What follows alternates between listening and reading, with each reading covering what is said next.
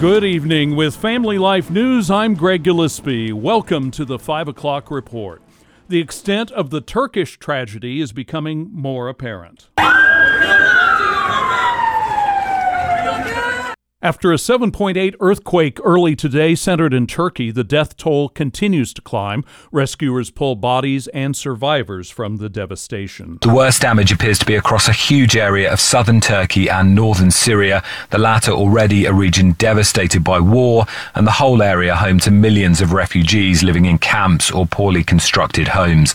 Some videos show survivors picking through rubble of collapsed buildings in freezing conditions, while Turkish media is showing a huge fire burning, reportedly from a gas pipeline explosion. Tom Bateman, a reporter for the BBC. Authorities say there are at least 2,700 fatalities confirmed so far. The earthquake hit a region embattled by a civil war. Many refugees escaping the war were in makeshift housing. Fallout from the falling debris of that sky high Chinese balloon. The Beijing government says it was a weather science airship that flew off course. That explanation is not flying with U.S. leaders. Clearly, this was an attempt by China to gather information to defeat our command and control of our sensitive missile defense and nuclear weapon sites. Congressman Mike Turner chairs the House Intelligence Committee. Democrat Cory Booker put his attention on China's role in this incident in a Face the Nation interview. We have a real problem with China on a number of issues, uh, from their human rights violations to their violations of international uh, business law, uh, to even uh, the challenges we've had with them on overt spying. Montana Republican Senator Steve Daines tells Fox News he doesn't buy the administration's claim that the balloon couldn't have safely been brought down over Montana. I'm a fifth generation Montanan, spent a lot of time canvassing the state.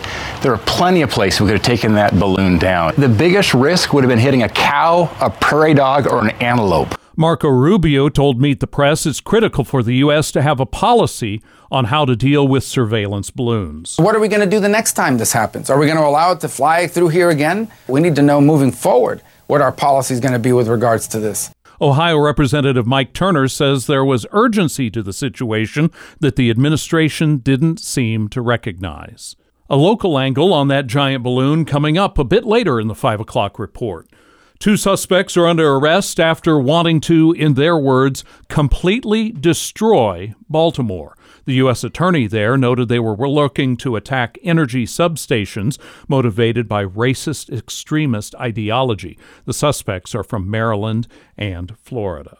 Before we get to our Pennsylvania and New York forecast, a record breaking weather note from New England. Wind chills in our area Friday and Saturday were minus 10 to minus 20, but that's nothing compared to what was recorded this weekend atop Mount Washington in New Hampshire. The highest point in New England had its lowest wind chill ever 109 degrees below zero, six bitter degrees colder than its previous record. I'm Kevin Williams, and here is your Family Life regional weather forecast. Our call for tonight. After a uh, rather cloudy sky today that began to break late, we'll have skies that will average partly cloudy overnight tonight. It'll be colder than it was last night, low temps upper teens and mid 20s. Tomorrow, turning milder and breezy once again with morning sun and cloud cover, followed by showers that'll move from west to east across the area during the day. High temps into the 40s. Wednesday, morning cloud cover. There might be a stray flurry, then some sunshine with high temperatures mid 30s to the middle 40s. Now, for more of what's happening where you live in New York and Pennsylvania, a Cheektowaga police officer was struck by a stolen car in the pre dawn hours. The 45 year old officer, Troy Blackchief, was deploying stop sticks on a roadway in an attempt to end a pursuit related to stolen vehicles in the village of Depew. One of the vehicles struck the 17 year veteran of the squad. He underwent surgery this morning. Police are asking for the public's help in locating a second stolen vehicle, a Jeep Cherokee, involved. No individuals have been arrested. An area around Lake Ontario was shaken up this morning as a small earthquake hit.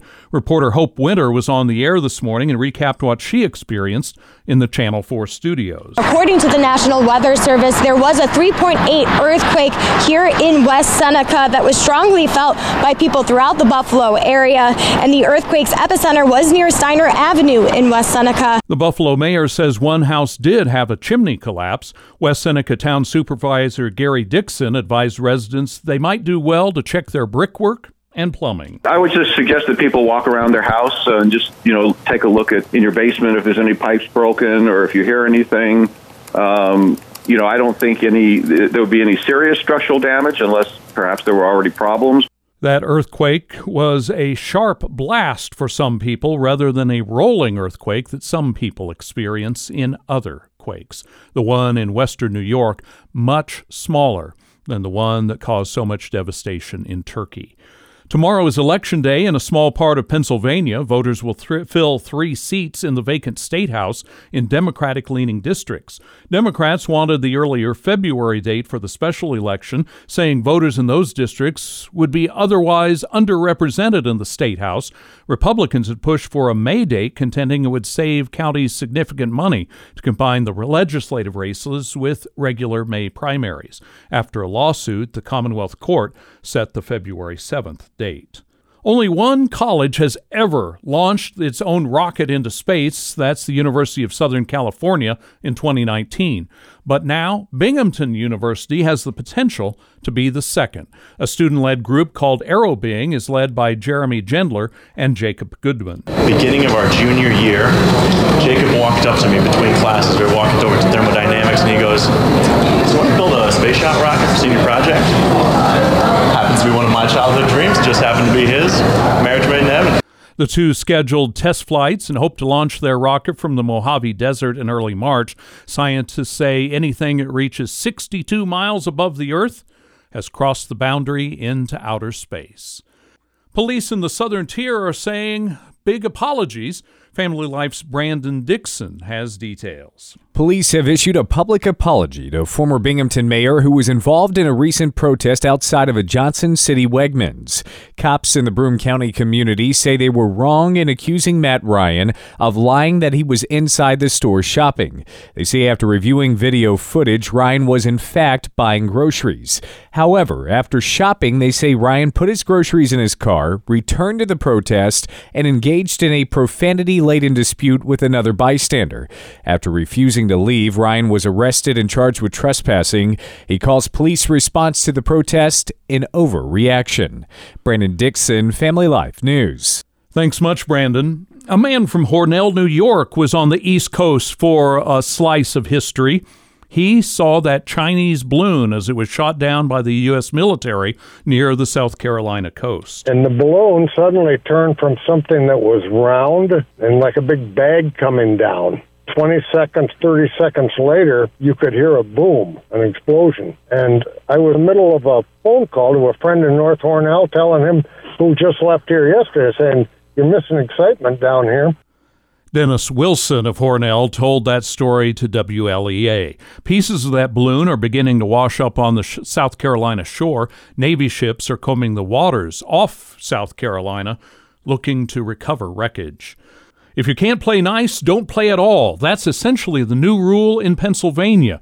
Reenactors of a 1763 battle have been told to lay down their weapons. The Bushy Run Battlefield Heritage Society has been reenacting that famous battle, but the park's biggest fundraiser will no longer have the weapons going off.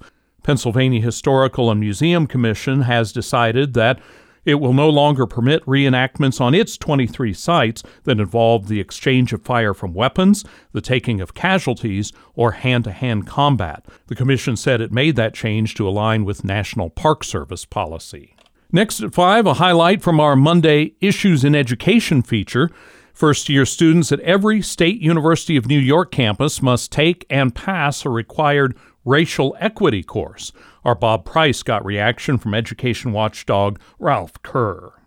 Well, I think uh, this is just a case of the cultural movement now reasserting itself in the SUNY schools. It's certainly not based on any academics, and I thought that's what universities were all about. And you wonder why SUNY would do this when their student enrollment has dropped precipitously the past Right. several years. Yeah. I got to imagine that's going to drop even more after this. I would think so, yeah. But I don't know that they care because it's just taxpayer funded, and we know that the taxpayers are always happy to pay more. We've reached out to SUNY's new chancellor for his response. You can hear the full Issues in Education conversation on our Family Life podcast page. Dr. Ralph Kerr also talks about proposed legislation in Pennsylvania increasing penalties for assaulting school sports officials and a New York proposal to limit suspensions of disruptive students. You can catch each of Family Life's news features at familylife.org/news podcasts. Now, Dave Margolotti has your market report brought to you by Ambassador Advisors. Stocks moving lower to start the week today. There was some uneasiness attributed to remarks coming from the chairman of the Federal Reserve, Jerome Powell. On the opposite side, though, Goldman Sachs cut their odds of a recession to 25%. Oil rebounding after initially dipping today, ending at $74 a barrel. The Dow lost 35 points, the S&P 500 dropped 25, and the Nasdaq was down 119. Ambassador Advisors is a Christian financial planning firm helping faithful stewards do more. Online at ambassadoradvisors.com. If you don't know what something should cost, it's easy to overpay. That's especially true with life insurance. I am Rob West with your Faith and Finance Minute. If you have loved ones who depend on your income, having the appropriate amount of life insurance is an essential part of your financial plan, but you don't want to overpay for it. A recent survey showed that most folks think a 20 year term policy with a $250,000 death benefit will cost about $1,000 a year. In reality, the cost is more like $160 a year. Stick with term insurance and shop around to find the lowest premiums you can for the coverage you need. That coverage should be about 10 to 12 times your annual salary. That should keep you from overpaying for life insurance. Connect with a certified Kingdom advisor who's been trained to deliver financial advice that aligns with your Christian values by visiting our website, faithfi.com. On the way from Family Life, our weather forecast, and also the story of a real overachiever, even though he's only 30 years old. That's coming up as the 5 o'clock report continues on Family Life. I'm Kevin Williams, and here is your Family Life regional weather forecast. Our call for tonight. After a uh, rather cloudy sky today that began to break late, we'll have skies that'll average partly cloudy overnight tonight. It'll be colder than it was last night, low temps upper teens and mid 20s. Tomorrow, turning milder and breezy once again with morning sun and cloud cover, followed by showers that'll move from west to east across the area during the day. High temps into the 40s. Wednesday, morning cloud cover. There might be a stray flurry, then some sunshine with high temperatures mid 30s to the middle 40s. Thank you, Kevin. And finally at 5, Bobby sets a world record. He's only 30 years old, but Bobby is a dog. He's a livestock protection dog, the oldest living canine, 30 years, 267 days. I'll let you figure out what that is in dog years. But he is the world's oldest dog ever. His breed only usually lives to 12 to 14. Bobby's family says he's calm, sociable, and enjoys playing with the four farm cats that the family has too. And that's the world we live in this sixth day of February 2023. Thanks for coming along. I'm Greg Gillespie, Family Life News.